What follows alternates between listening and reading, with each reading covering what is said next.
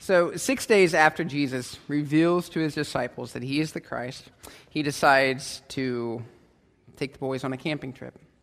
And so, Jesus and Peter and James and John climb a mountain, and upon the mountaintop, Jesus is transfigured.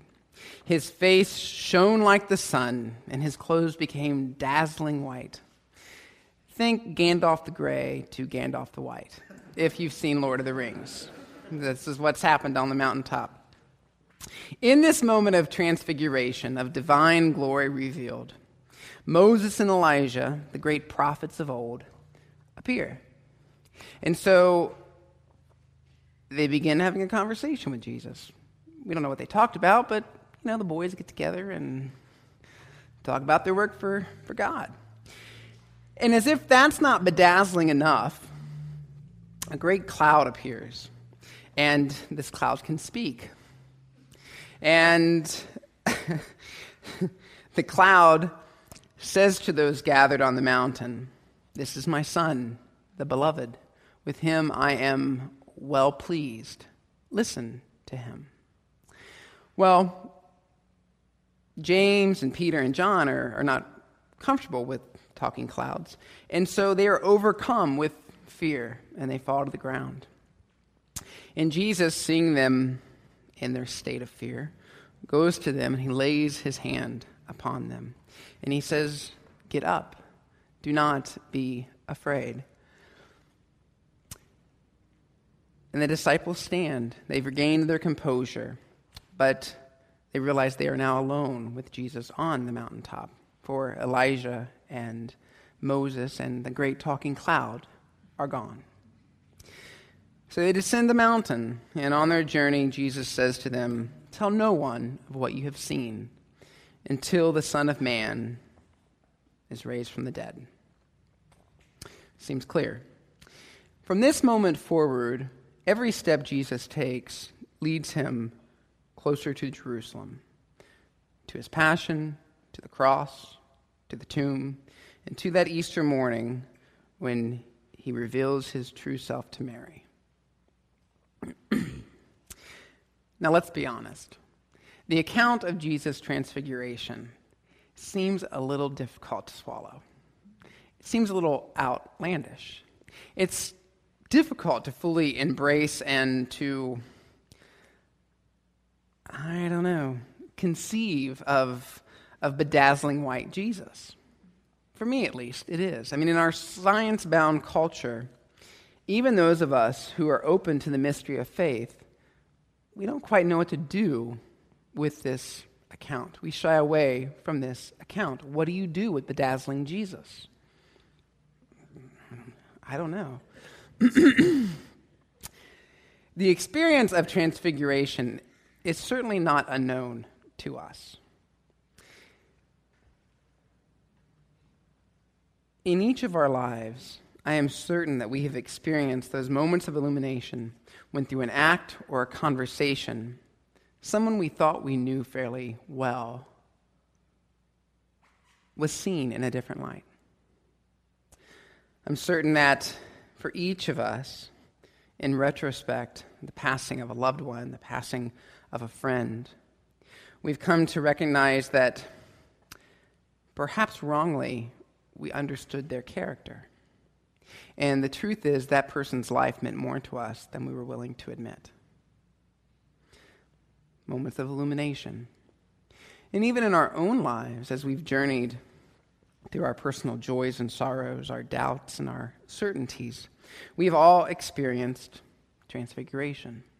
The moment of self understanding and the claiming of our truth, whatever that truth might be the ability to see beyond perhaps the label.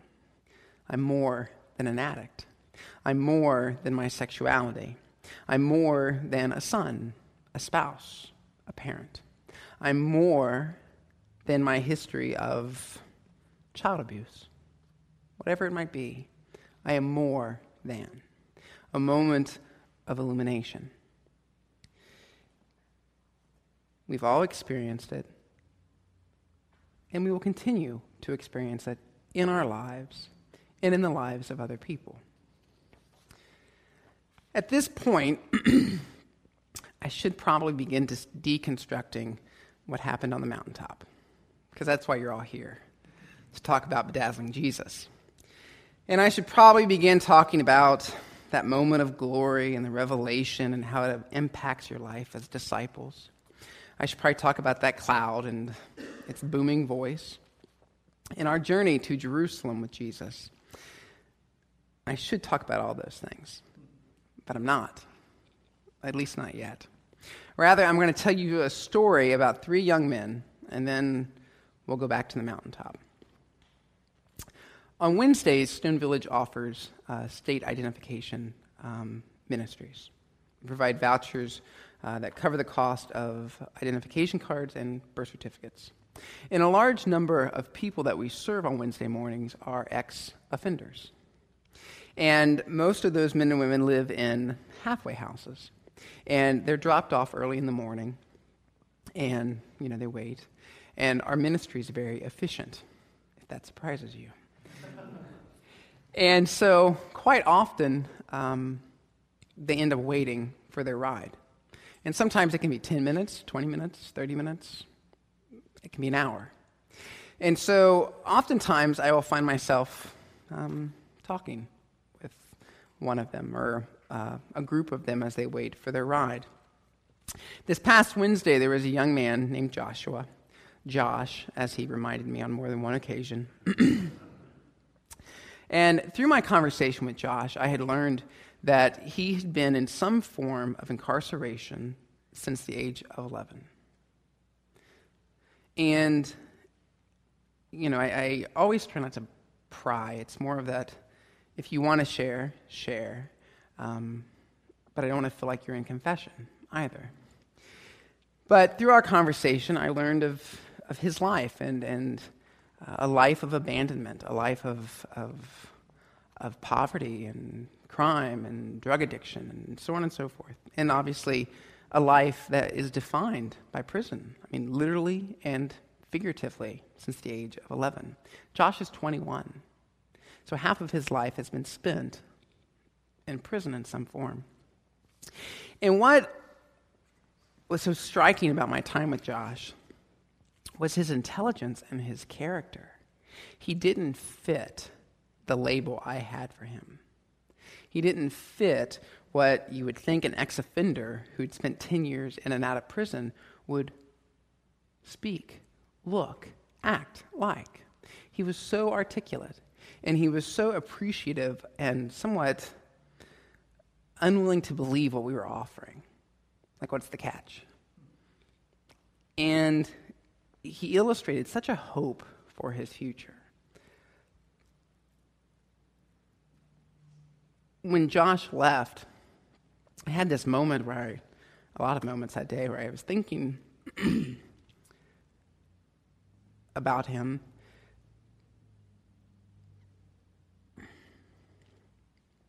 And I had that moment of transfiguration with him, where I saw him differently. But then I started to think about how will the world see him? Probably will always see him as his criminal record. That's where people will begin and end with Josh. He's a felon, he has a past. But he had such hope, has such hope for his life. So that's the first young man. On Thursday, um, I was asked to be a science fair judge. I know, right? I, yeah. asked to be a science fair judge over at the Montessori school right across the street. And um, each year, the fourth and eighth grade students at the Montessori school um, present a project of their choosing. And these children spend up to a year preparing for this, this moment of glory. And it's a big deal. It's a big deal, and it's, it's impressive. I mean, if you've never seen what these children are doing over there, go. It'll blow your socks off. And I was so flattered to be asked one, but then in the midst of the experience, I realized how affirming and celebratory and how it illuminated the lives of these children and how it spoke to their potential in life. I was assigned Nick, um, whose project was the life of a star. And I'm talking like from the beginning to end. And he had 3D models, he had glitter. I mean, it was impressive. And my other, um, each judge is, assigned two students. And my other um, student was John. And his project was alternative energy sources. Yeah, you said it right. Oh my gosh, because I'm so equipped to judge those types of things. I learned so much from these boys, so much. And the thing is, they're in fifth grade, so both boys are at the age of 11 ish in that area. And I was just so impressed with them and so impressed with uh, the community's affirmation of them. I'll be honest, I gave those two boys all of the points. Every point they could hopefully achieve, I gave them some. And bonus points, I tried. I was so proud of them and so proud of the moment and of the community's celebration of those two boys. At the end of the, the fair, I came back to Stone Village and, you know, I started to think about these three young men um, who 48 hours before I had not known. And yet here I was thinking about Josh and Nick and John and the disparity of their lives. How the light shined so differently in their lives. How their community affirmed their lives. How their community loved them or didn't love them. The light shined so differently. You know, at the age of 11, Josh went to juvie for the first time. Nick and John, at the age of 11, are celebrated in their community, presenting to the minister across the street. It couldn't be any more different. What if someone had been willing to see Josh differently? What if someone had offered him a different way? Perhaps illuminated his potential in life. let's return to the mountaintop. when I think about Jesus' transfiguration, it is certainly a divine spectacle. It is certainly a moment of revelation. It is certainly uh, a moment that's a bit mind boggling. Um, but the transfiguration for us cannot remain on the mountaintop. And that's the key is that the transfiguration has to live on in us. Peter wanted to pitch a tent and stay there forever because it was so wonderful. There's Moses and Elijah and this talking cloud. It's great here, it's shiny and bright. Let's pitch a tent and stay forever. But the truth is, God calls us to the valley. God calls us to the valley where there is darkness. God calls us to the valley where there is death, but there's also resurrection. If we have faith and believe that in that moment of transfiguration, that God in Christ was revealed, then we have to embrace that we have a God who suffers and dies for all humanity. And he suffered and died in the valley where we are called to live.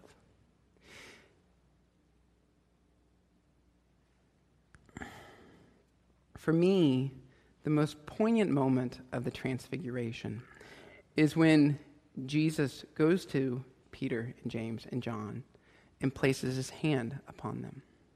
And he says, Get up and do not be afraid. In that moment, we are reassured of God's presence in our lives.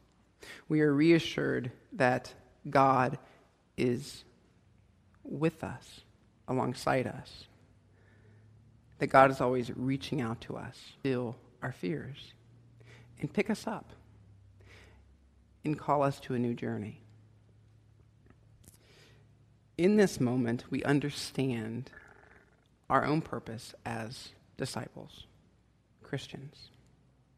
We are to emulate the light that came forth from Christ in our own lives and in our actions with one another. That's how transfiguration continues. All of God's hope, I believe, for us is communicated and known in a simple human touch. And if we're honest with ourselves, we acknowledge this truth. For nothing in life is more affirming, more comforting, that brings us greater peace than to have a human being embrace us, to touch us, to let us know that we matter, that it's okay that we fail. It all comes down to our ability to illuminate another person's life. It all comes down to be willing to let the light of God that is within all of us manifest through our words and our actions.